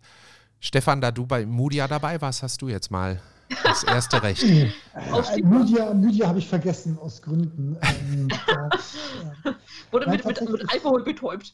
Das wurde mit Alkohol Tatsächlich, was mich gewundert hat, jetzt im Nachhinein, wo du gesagt hast, ihr hattet Microsoft als Partner vom ersten Entwicklerpreis, kann ich mich noch erinnern, der erste, äh, der einzige Manager aus der klassischen Games-Branche, der damals im Media Art dabei war, war tatsächlich der Manfred Gerdes von Sony. Mhm wo ich mich jetzt frage, warum war Microsoft nicht dort, wenn sie den Partner, den Preis gesponsert haben, warum war Sony dort?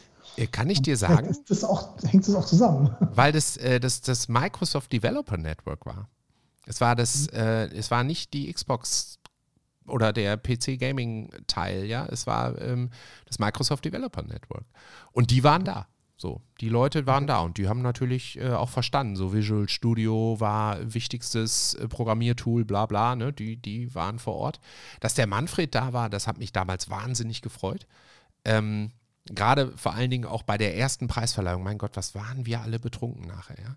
Ich weiß noch, wie der Jan Andresen auf die Bühne ging bei der ersten Preisverleihung und äh, ähm, ich weiß gar nicht mehr, in welcher Kategorie war der denn da oben?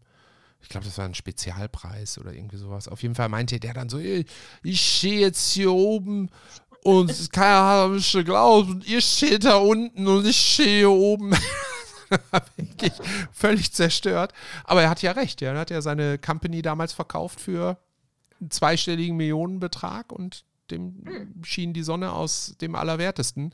Ähm, ja, äh, und wir, wir, hatten einige sehr betrunkene Menschen auf der Bühne. Wir hatten auch ähm, äh, drei sehr leicht bekleidete junge Damen äh, im Einsatz. Ähm, wir haben uns damals da gar nicht großartig was bei gedacht, weil ich, ne, vielleicht so für den Kontext, ähm, ich war ja damals äh, verlobt. Ne? Damals ähm, war auch meine Welt noch in Ordnung. Das wird jetzt, ich löse das gleich nochmal kurz auf, weil es ja doch ein bisschen dramatisch endete alles da 2004. Erinnert euch an den Tsunami, ne? Und ähm, die, die äh, beiden Trauzeugen, die wir hatten, die sind leider bei dem Tsunami gestorben. Und äh, als wir aber am 12. November das Ganze verliehen haben, da äh, war unsere Welt noch heile. Ähm, das heißt, meine damalige Verlobte, die Kim, die hat diese Animateurin Truppe im Mudia quasi mitgeleitet.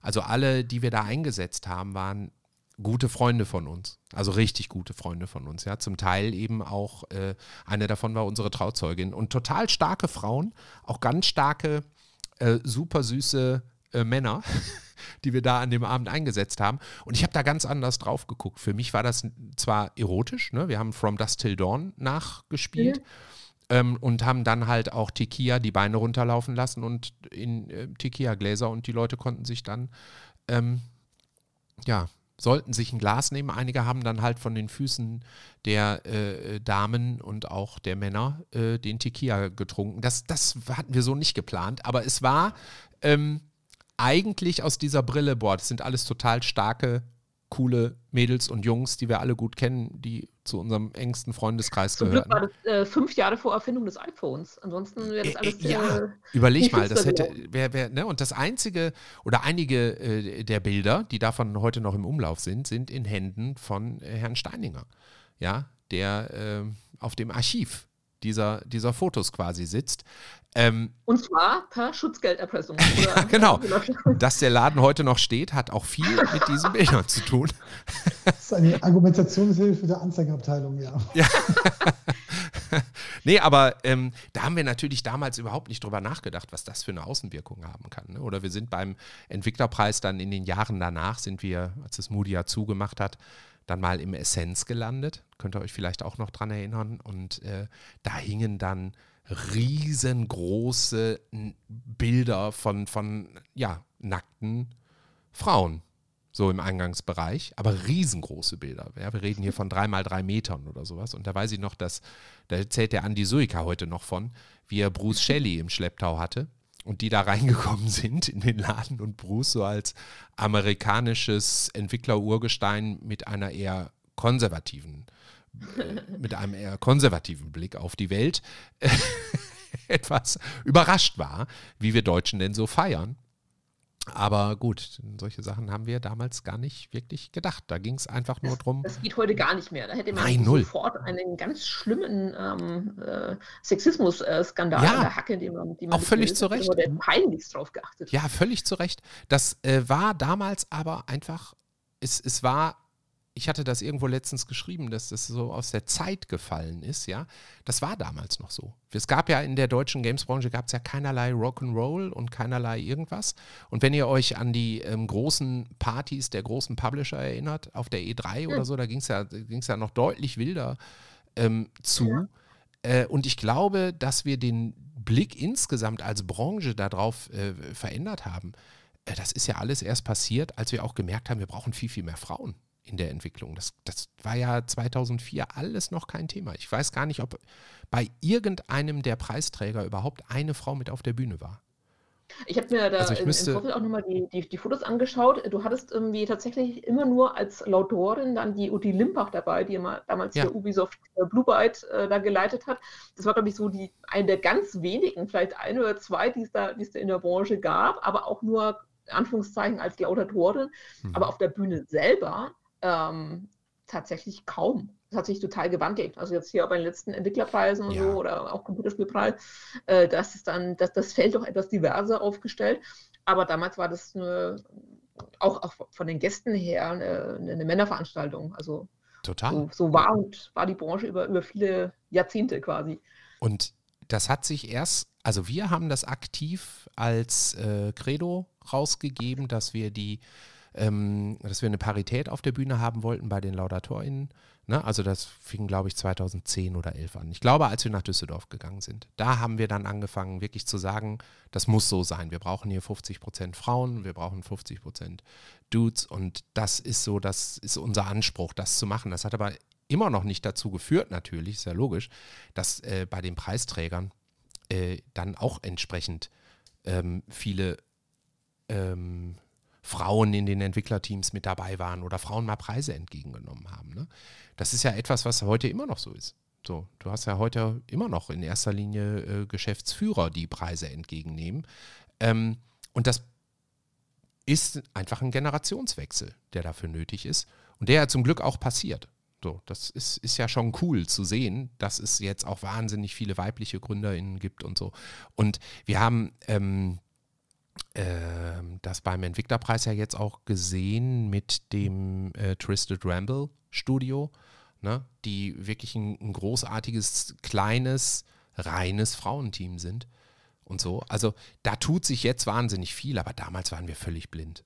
Völlig blind. Wir waren, Ja, alles immer dem, dem, dem, Zeitgeist geschuldet, beziehungsweise der, der, der, der Tradition. Das, das, es dauert natürlich. Ne? Das, das ist nicht ja, mich von- hat's, mich hat's, von äh, sagen, es anderen. dauert. Das Mich- dauert einfach. Man muss sagen, dass die Branche sich auch von den 90er Jahren auf die 2000er Jahre schon verändert hat. Ein kleines Stückchen und dann nochmal die 2010er Jahre und jetzt sind wir in den 2020er Jahre. Jetzt wird es langsam wirklich so, dass man sagt, es geht Richtung Parität. Aber wir sind immer noch nicht am Ziel. Ne, Das ist auch Nee. ganz klar. nee, nee, noch gar nicht, ne? Was mir noch immer in, in, in all den Jahren tatsächlich aufgefallen ist, ähm, ist, dass äh, die Menschen gefühlt und auch sichtbar unsicher waren, was den Dresscode anbelangt, weil du hattest immer eine enorme Bandbreite tatsächlich äh, von ich komme gerade irgendwie aus dem Job Mhm. ähm, bis hin zu Leuten, die mit äh, Fliege und Smoking ähm, auf die Bühne getreten sind oder auch da angereist sind, weil es ja quasi immer eine, eine inoffizielle Weihnachtsfeier der Branche war. So war das ja von, von Anfang an auch äh, konzipiert und äh, gilt es ja auch bis heute tatsächlich. Mhm. Aber ähm, du hast immer die komplette Bandbreite. Du hast Leute in Jeans und äh, mit dem Hoodie und du hast äh, äh, Leute dabei, die sich komplett in Schale werfen. Zuweilen siehst du dann, dass dann Mutti noch eine Krawatte rausgelegt hat und so. Aber tatsächlich ähm, immer sehr, sehr originell und auch ein komplettes Kontrastprogramm jetzt auch, äh, jetzt auch gesehen zum, zum, äh, zu den Game Awards oder so, wo die Leute ja doch äh, durchaus äh, schnieke äh, sich rausputzen, tatsächlich, zumindest in den ersten Reihen. Mhm. Aber beim Entwicklerpreis war das mal ein bisschen locker, fand ich. Also, Ja, also es hat sich äh, in den letzten Jahren ähm, hier in Köln, in der Flora, hat sich das schon massiv verändert, das muss man sagen. Mhm. ne? Ich war ja jetzt auch, äh, wir sind immer noch ein bisschen eingebunden beim Entwicklerpreis. Wir machen Mhm. zwar nichts ähm, bei dem Bühnenprogramm, aber wir, wir unterstützen halt Christine, ne, die die Projektleiterin äh, bei dem Ganzen ist, unterstützen wir beim Eventmanagement. Und deswegen haben wir natürlich auch einen guten Blick darauf, wie dann so der Einlass ist. Ne? Und da kommen, ich würde sagen, mittlerweile 80, 85 Prozent äh, well dressed. So, ja. Und dann hast du natürlich auch ein paar, die wirklich zum ersten Mal dahin gehen und sich denken, so, "Hä, was soll, was soll das denn sein? Ja, gehe ich mal so, wie ich bin. Und äh, auch bei den Preisträgern waren so, so, so zwei auf der Bühne, wo ich gedacht habe, ach, guck mal hier. ach ja, Anzug. Oh ja, gut, hätten wir. Aber ist ja jetzt auch egal. Ähm, und das zeichnet den Entwicklerpreis vielleicht auch ein Stück weit aus. Ne? Come as you are. Ähm, und die, die Leute entscheiden für sich dann schon im richtigen Moment selbst, ne? ob sie sich da. also auch, auch, alles, äh, auch alles völlig legitim, aber man, man spürt tatsächlich immer so eine gewisse Unsicherheit. Mhm. Ähm, man will ja nicht underdressed, aber auch nicht overdressed äh, da auflaufen und äh, es besteht ja immer doch das Risiko, dass man gewinnt Mhm. und ähm, dann ähm, wirkt es dann zuweilen etwas schräg. Tatsächlich so, so ein äh, Clash of Cultures, der sich dann nochmal abbildet. Aber das macht das Ganze ja auch aus. Das ja. ja, ja, ja. Das, das, das, wisst ihr, Liebenswert. Wenn, wenn ich mir angucke, mit was für einem Strahlen die Leute da immer schon auf die Bühne gegangen sind, ja, das ist schon nicht ohne Grund auch eins meiner absoluten Lieblingsevents. Und ich weiß gar nicht, ob der Entwicklerpreis jemals sowas sein sollen sollte wie der Games Award oder so, ja, wo es mhm. eher um die perfekt produzierte Show geht und um das, was nachher im Netz zu sehen ist. Ich finde, der Entwicklerpreis hat seine Nische ja eigentlich total gut gefunden. Ne? Der ist so diese, diese Mischung aus offizielle Weihnachtsfeier und gleichzeitig aber auch ähm, sehr detailverliebte äh, Entscheidungen rund um die Teams hinter der Tastatur. So, ich finde, das ist eigentlich, eigentlich ganz cool. Ich denke auch, das ist absolut, es, es passt zum Preis. Und ich glaube auch, dass das, der Dresscode, der muss auch zu dem Preis passen. Mhm. Ich fände es zum Beispiel wahnsinnig enttäuschend, wenn bei den äh, BAFTA Game Awards, also bei den British ähm, Television ähm, Academy, da haben halt alle einen Frack an. Ne? Also das ist halt, das ist halt der normale ähm, Standard-Dresscode für eine britische Preisverleihung. Da passt es auch irgendwie dazu. Wäre jetzt beim Entwicklerpreis nicht das, was ich haben wollen würde und erwarten würde, ehrlicherweise. Nee. nee. nee. Ich, du, aber äh, ich wollte doch eure Anekdoten wissen. Habt ihr denn noch Sachen, an die ihr euch erinnert? Also der legendäre Feueralarm, wo ich jetzt auch nicht mehr weiß, welcher, welches Jahr das war, wo wir sozusagen alle aus der Lichtburg raus mussten, der ist natürlich auch nach wie vor ähm, eine der größten ja. ähm, Anekdoten oder eine der besten Anekdoten. Und wir reden wo von einfach draußen Leute getrunken haben. Wir reden von einer ausverkauften Lichtburg, ja. Wir reden von tausend Leuten, die, äh, die wir auf die Straße gespült haben und alles nur, weil. Und da war es kalt, oder? Ja, es war super kalt. kalt. Und die Lichtburg selber hat ähm, vergessen, in der letzten Stuhlreihe den Rauchmelder auszuschalten. Also es war wirklich, ja, da sind 10.000 Euro oder was äh, äh, an Kosten für die Feuerwehr äh, entstanden, einfach nur weil irgendeiner, der Hausmeister, vergessen hat, die letzte Reihe von der ähm, Signalleitung zu nehmen. Und wir wussten alle, es ist nichts, es ist nichts passiert. Ja? Das ist so absurd, wenn du dann trotzdem räumen musst. Dann sind wir ja draußen mit äh, Kästen Bier rumgelaufen und haben die Leute mit, mit äh, Getränken versorgt. Und das reihte sich so herrlich ein in drei äh, Fehler, die rund um Arne Peters damals passiert sind. Das war, das war so schön. Ja, beim ersten Mal, als Arne, der war damals bei Intel fürs Gaming verantwortlich, als, als der auf die Bühne kam, da hat ähm, unsere Moderatorin, wer war das denn nochmal, Miriam Pilau, hat ihn angekündigt als Frau Anne Peters. Ja, und dann kam Arne rein, das war, das war wunderschön. Und der hat natürlich als einer der wichtigsten Sponsoren meistens auch die wichtigsten Preise überreicht. Also war der immer sehr spät am Ende der Show. Und dann kam er einmal als Anne Peters. Das zweite Mal kam er gerade auf die Bühne, als der Feueralarm ausgelöst wurde und hat gedacht, wir machen jetzt einen Gag, ja, damit er nochmal so wieder einen lustigen Auftritt hat. Und dann war es kein Witz. Und dann mussten alle raus. Und nachdem wir da eine Dreiviertelstunde ungefähr draußen gestanden haben, haben wir natürlich den letzten Preis noch überreicht. Da waren vielleicht noch 300 Leute im Kino, die anderen haben sich längst übers Buffet hergemacht. Und der dritte war nicht, nicht ganz so dramatisch, aber da ist auch irgendwas schiefgegangen. Ich glaube, da haben wir ihn rausgeschickt und sein Mikro war aus. Oh Gott, ey, das war, der war so, ähm, wie nennt man das, leidensfähig. also wir haben auch äh, wirklich eine Menge Unsinn erlebt ne? beim, beim Entwicklerpreis. Petra, erinnerst du dich denn noch an irgendwelche besonderen Dinge? Also ich fand ja beim, beim Entwicklerpreis immer, immer sehr schön, dass das so ein, quasi so ein kleiner Jahrmarkt der Eitelkeiten ist, weil die Branche an sich äh, natürlich auch ähm, zwar für sich genommen ähm, alles, alles sehr harmonisch ist, aber am Ende des Tages sind es natürlich auch Mitbewerber.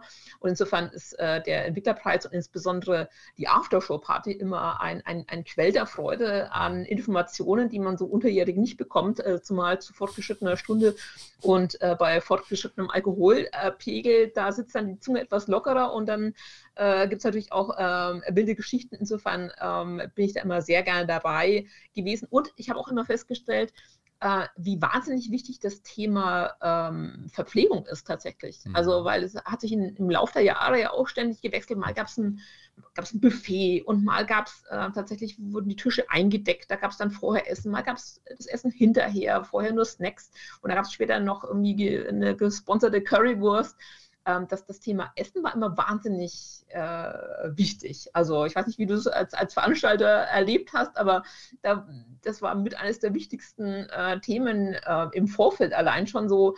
Ähm, wie kommen wir gut versorgt über den Abend? Mhm. Also wie, wie, reisen wir an? Mit leerem Magen? Oder äh, oh, vorher nochmal kurz zum Burger King? Oder man, man weiß es nicht. Ja. Also, das änderte sich ja wirklich erst, als wir die, die Gala Bestuhlungen gemacht haben. Ne?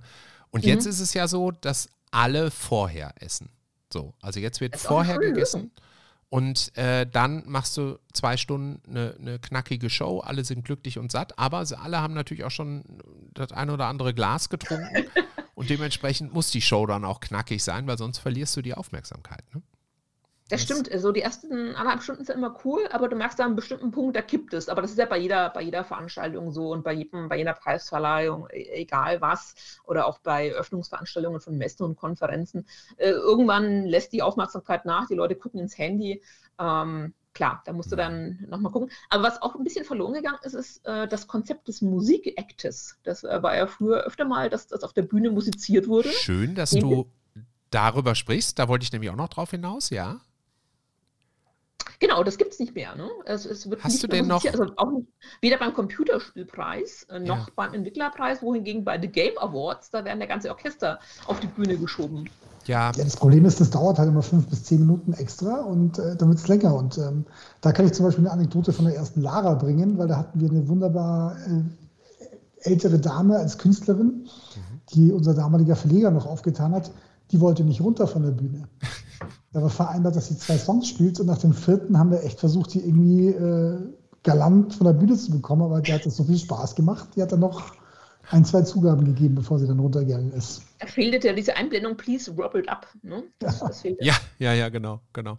Ey, da kannst du auch so viel falsch machen. Timing ist ja bei Bühnenshows wirklich, wirklich wichtig. Ne? Und wenn du die zu früh abwirkst, die Leute auf der Bühne, dann äh, hm. wirkt das nicht wertschätzend genug. Ne? Das ist echt Mist. Wenn du die zu spät abwirkst, dann hast du genau das Gegenteil. Ja, dann wird es langweilig oder die reden sich um Kopf und Kragen und oh. gleichzeitig musst du natürlich auch immer Raum schaffen für ähm, spontane Dinge auf der Bühne. Ja, wenn du den nicht hast, wenn du, wenn du ähm, dann kriegst du vielleicht auch nicht die kleinen ja, salty Scandals, mhm. die du eigentlich aber brauchst. Ne? Du brauchst auch mhm. manchmal denjenigen, der sich dann doch mal politisch beschwert oder einen, der mhm. so wie äh, Jan damals äh, völlig äh, außer Rand und Band. ja. Und ich habe das bei den ähm, Video Day Festival Awards in einer absoluten Extremform erlebt. Ähm, da hatten die Gewinner nur 10 Sekunden Zeit. Ja, da lief im Hintergrund wirklich der Counter, ne? 10, 9, acht. Und das war erst witzig, aber nachher hast du gemerkt, da fehlt auch was. Verdammt. Ja. Hm.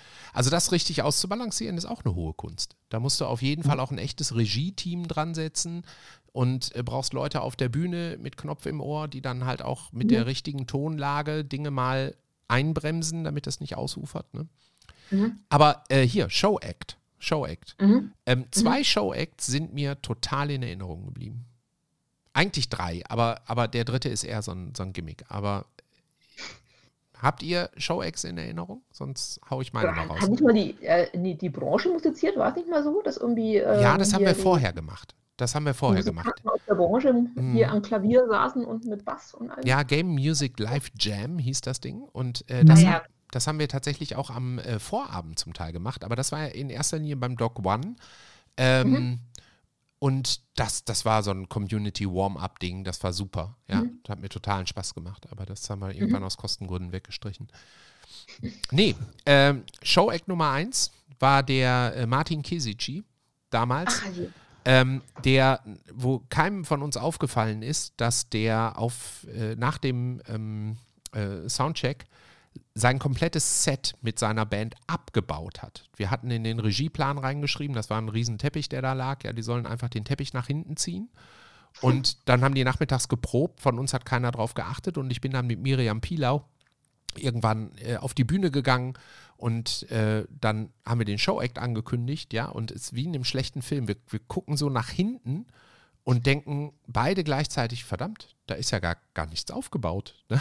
Und dann kam Martin auf die Bühne und dann haben wir in der Live-Show festgestellt, verdammt, äh, das ist so, so ein kleiner Fehler passiert. Und dann hat Miriam fünf Minuten spontan Interview mit Martin gemacht.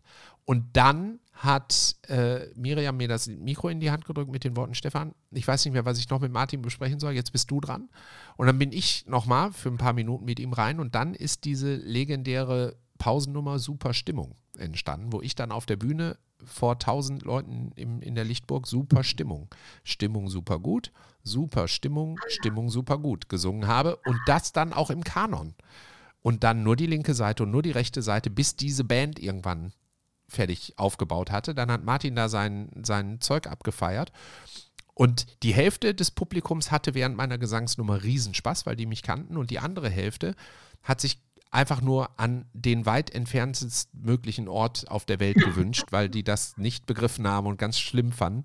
Und ich war aber recht euphorisiert und weil es mir so einen Spaß gemacht hat und bin hinter die Bühne gegangen und dann hat mir Miriam Pilau genüsslich die Gesichtshaut vom Knochen geschält, weil die so, so genervt war davon, dass, dass uns dieser Fehler passiert ist. Völlig zu Recht. Muss ich heute, muss ich das genauso sagen. Es war ne, einfach, ja. Und danach hat dann äh, Raimund Fichtenberger die Regie übernommen. So, das war alles äh, das legendäre Jahr 2007, wenn mich nicht alles täuscht. Das war Show-Act Nummer 1. Show-Act Nummer 2 war im Kesselhaus. Da ist damals der uns allen bekannte Felix Falk aufgetreten. Mit seiner Jazz-Kombo. Und ist auf die Bühne gekommen und alle saßen da im Publikum und dachten so, was macht der Felix denn da? Damals war er noch Geschäftsführer bei der USK. Und Ach, stimmt, richtig. ne, Ja. ist heute ja Geschäftsführer des Gameverbandes und hat damals äh, wirklich Leverkusener Jazz Festival und so gespielt mit, mit seiner Band Mo, Mo, Mo Blues, glaube ich. So, ein bisschen, Ich Mo, glaub, Mo Blow, Mo Mo. Blow. Mo Mo Blow. Blow. Ähm, und ich habe den überredet, da mal live zu spielen. Und er ist auf die Bühne gekommen und die Leute sind ausgeflippt. Das war eine Viertelstunde. Feinster, geilster Saxophon und äh, was hat er noch gespielt? Didgeridoo und alles mögliche Jazz. Absoluter Burner. Das sind so die zwei Sachen, die mir in Erinnerung geblieben sind. Und als dritte habe ich auch noch so eine Anekdote aus der Lichtburg. Da sind wir auf die große Idee gekommen, eine Trommelkombo auftreten zu lassen, das, die unglaublich laut war und wirklich die Hälfte der Lichtburg leer gespielt haben, weil die so dermaßen laut waren. Ah, Oder könnt ihr euch noch an die Harley Davidson erinnern? Ja, ja, ja, ja. Wir haben mit einer Harley Davidson haben wir ähm, die Rebecca, die, die äh, äh, Frau meines ähm, Trauzeugen und äh, Patenonkels meiner eines, äh, meines Sohnes und so, ja, äh, also auch äh, Rebecca, Teil der Familie, ähm, haben wir die in der Lichtburg mit einer Harley Davidson auf die Bühne fahren lassen. Auch da haben wir unterschätzt, wie laut so eine Harley sein kann.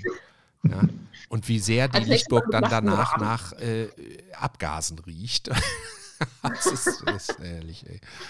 Unglaublich. Die Lichtburg war schon, was das angeht, wirklich ein, ein Spielplatz. Ein Spielplatz für Preisverleihungs-Newbies. Oh Aber Mann. die ist ja immer noch quasi sehr gefragt, ne? Also ja. weiterhin so, so, so, so äh, Kinopremieren und so liest man Ja. immer mal wieder Lichtburg Essen. Und da verbindet man natürlich einen sehr, sehr schönen Saal.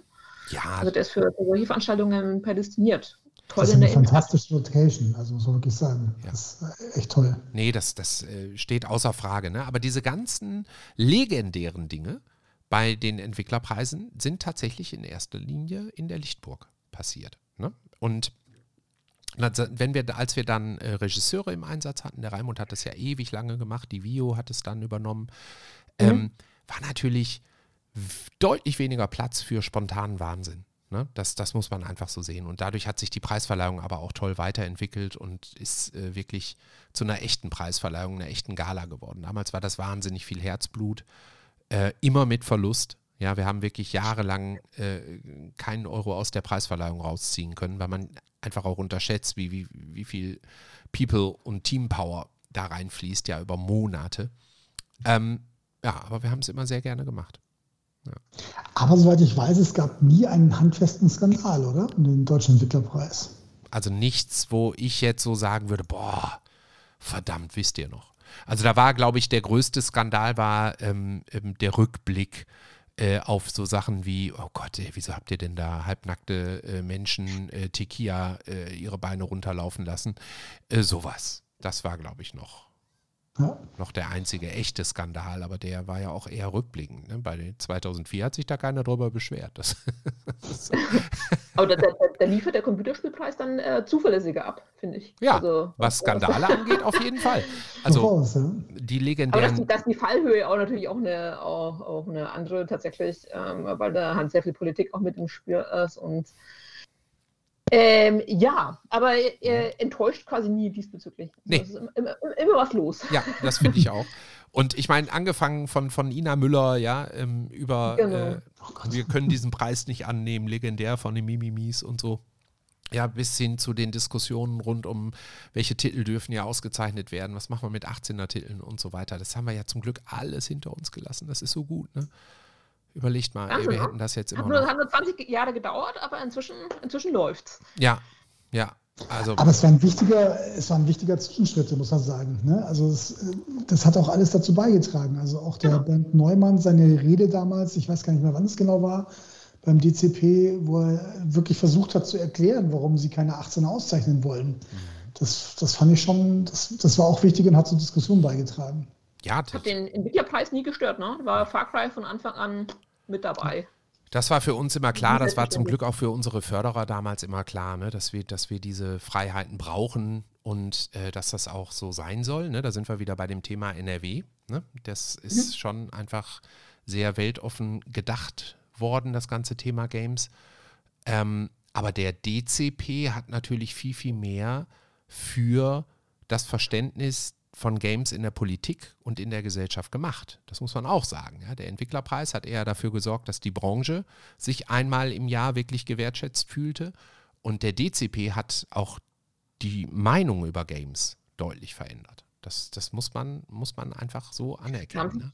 Alle die, die Hörner abgestoßen, sowohl die Politik als auch die Branche. Und dann hat man irgendwie so einen Modus vivendi gefunden, mit dem alle leben können. Ja. Und äh, jetzt, jetzt ist gar keine Diskussion mehr, was ja auch eine Errungenschaft ist. Aber es dauert halt manchmal ein bisschen, bis, das, bis sich alles zurechtrüttelt. Also mit einem Blick auf die Uhr, ihr Lieben. Ähm, wir hatten ja gesagt, wir machen so bis, bis halb zwölf unsere Aufzeichnung. Das haben wir jetzt äh, gerade schon geknackt. Ähm, habt ihr denn noch etwas, was ihr zum Entwicklerpreis unbedingt loswerden wolltet? Oder haben wir das Thema schön umfassend ja, Revue passieren lassen? Ich glaube nicht, dass ich noch irgendwas loswerden wollte. Ich glaube, ich habe alles. Äh, ich habe meine Liste auch äh, ab, abgearbeitet. Ja. Ich habe einen Punkt stehen, der erste, der erste äh, Förderpreis, den ihr gehabt habt, ging an Wuchtel mit der Zauberfuchtel 2005. Oh. Das wollte ich eigentlich auch unbedingt mal gesagt haben, weil manche Titel sind schon auch wirklich klasse. Wuchtel mit der Zauberfuchtel. Was für ein Name, ey, das ist mir gar nicht präsent. Toll. Wer denkt sich das aus? Ja. Okay. Mhm. Ja. Ja, sehr schön. Ja, was aus dem Team wohl geworden ist. Also, ähm, wir können auf jeden Fall sagen, lieber Entwicklerpreis, herzlichen Glückwunsch zu 20 Jahren. Und äh, jetzt, wo die unter dem Dach von Games NRW angekommen sind, spricht ja auch nichts mehr dagegen, dass wir in 20 Jahren nochmal darüber sprechen, ne? So. Ja, aber ich glaube, der bleibt jetzt die nächsten 20 Jahre auch in der Flora, oder? Das äh, ist quasi jetzt äh, gesetzt. Ich, ich, hoffe, ich finde, das äh, ist eine ganz tolle Location, ehrlich gesagt. Also da kann ja. man eigentlich. Traumhaft. Und ja. man muss auch wirklich sagen, also vielleicht haben wir eigentlich zu wenig über, die diesjährige, über den diesjährigen DEP gesprochen, weil der war wirklich, wirklich gut. Also angefangen von der Moderation hin, auch, auch die gesamten Preisträger, das ist alles wirklich fantastisch gewesen dieses Jahr. Also es ist ein, ein fantastischer Preis. Ähm, und ich bin wirklich traurig, dass ich da dieses Jahr nicht äh, hinkommen konnte, dank äh, Streik und Münchner Schneechaos. Also bei mir war es vor allem das Münchner Schneechaos, was mich nicht hinfahren hat lassen. Ja, bei Petra war es der zu kurz vorher Ende Urlaub. Ne? Wir müssen also einfach besser planen fürs nächste Jahr. Zwei Wochen Köln. So, dann kann nichts schief gehen. Ja, und die, die, Bahn muss auch mitspielen. Selbst wenn ich gewollt hätte, ähm, hätte ich tatsächlich in, in Köln übernachten müssen, äh, nochmal übers Wochenende, weil da am Freitag dann keine Züge mehr zurückgingen äh, oder ich hätte mir dann auch einen Mietwagen oder so schnappen müssen. Ja, Aber Wahnsinn, da muss immer alles zusammenkommen. Ne? Ja. Also da müssen alle mitspielen. Ja. Irgendwas ist ja immer. Irgendwas ist immer. Ihr wisst, wie es ist. Ja. Nee, also ich fand es auch toll. Ich habe es so hart gefeiert. Ähm, es war ein wundervoller Abend. Ich habe auch äh, allen Leuten, die da in der Organisation waren, auch Tini für das Projektmanagement und Benedikt so ähm, für seinen seinen unbedingten Willen, dass, dass dieser Preis auch wächst und weitergeht, habe ich halt auch wirklich äh, größten Respekt und Lob ausgesprochen. Das war eine ganz tolle. Ja, man braucht ja tatsächlich auch immer Leute, die dahinter sind und, und das äh, quasi vorantreiben und pushen. Also ja. ähm, wenn, wenn, da, wenn da entscheidende Stellen und, und Personen wegbrechen, dann äh, plätschert das so dahin und dann besteht auch das Risiko, dass das halt dann mal nicht mehr stattfindet oder dass das so im Limbo ist. Und der Entwicklerpreis ist ja in den letzten Jahren ähm, auch ständig durch viele Hände gegangen, an, mhm. an Eigentümern und an Ausrichtern und an, an, Standorten. Und insofern so, so eine Stabilität hat auch viel Schönes tatsächlich. Ja. Also wenn sich das etabliert. Ja, finde ich genauso. Finde ich genauso auch. Also es ist äh, der Entwicklerpreis Herzensprojekt, ja, und man kann da so schön auch nochmal Dinge ausprobieren. Ne? Und das, äh, was ich auch toll fand, das ist so eine kleine Hintergrundinfo, weil das die meisten ja so nicht mitkriegen, aber äh, es war auch wirklich fast das gesamte Team des Bundeswirtschaftsministeriums war da und hat auch einfach einen tollen Abend gehabt, ja, und hat die Branche jetzt auch nochmal ganz entspannt wahrnehmen können. Ja, das gibt ja auch es ist auch ein wichtiger Aspekt des Entwicklerpreises, finde ich, dass dieses Get-Together der Branche so super entspannt ist. Weil mhm. keiner äh, ähm, total unter Zeitdruck ist, keiner ist super angespannt, wie jetzt, ähm, weiß ich nicht, äh, die hohe Politik auf der Bühne, ähm, welche Sachen ankündigt und so weiter. Ne? Und der DCP ist natürlich auch gerade für das Bundeswirtschaftsministeriumsteam ist das halt harte Arbeit, der Abend, genau wie für uns. Ne? Und ähm, da habe ich auch wirklich sehr gerne nachher noch ein Bierchen mit den Leuten getrunken, um auch nochmal zu sagen, vielen Dank. Ja, vielen Dank für die tolle Arbeit von euch, weil da sind auch viele, die ja mit sehr viel Herzblut jetzt in den letzten Jahren die ähm, Computerspielpreis, ach, Computerspielpreis, die Computerspielförderung betreut haben seit vielen Jahren, ja, und die sind so mhm. mit Herzblut dabei und du merktest das. Und den, so ein Event zu haben, wo du mit Leuten auch einfach mal in Ruhe reden kannst, die eben sonst keine Möglichkeit haben, mit uns in Ruhe chillig mal ein Bierchen zu trinken und einfach mal privat zu sagen und auch zu zeigen, was sie für Nerds sind. Ja, das, die sind ja wirklich total verliebt in die Games-Branche und auch in, in, Computerspiele.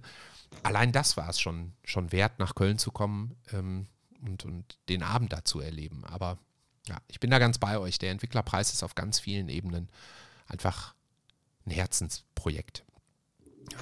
Und nächstes Jahr sind wir wieder dabei. Ja, auf jeden Fall. Auf jeden Fall. Notfalls Natürlich. fahr dir mit dem E-Scooter. Komm. so weit. Ein bisschen Einsatz könnt ihr auch mal zeigen. Eben. Eben. So, ihr Lieben, äh, ich sage ganz, ganz vielen Dank. Schön, dass ihr euch die Zeit genommen habt. Ich beende jetzt ja. die Aufnahme, dann sagen wir uns nochmal Tschüss. Aber hiermit offiziell, schön, dass ihr dabei wart. Passt gut auf euch auf und wir sehen uns und hören uns mit Sicherheit bald wieder. Ciao, ciao. Vielen Dank. Reichards Bissfest. Ein Podcast so lecker wie das Leben.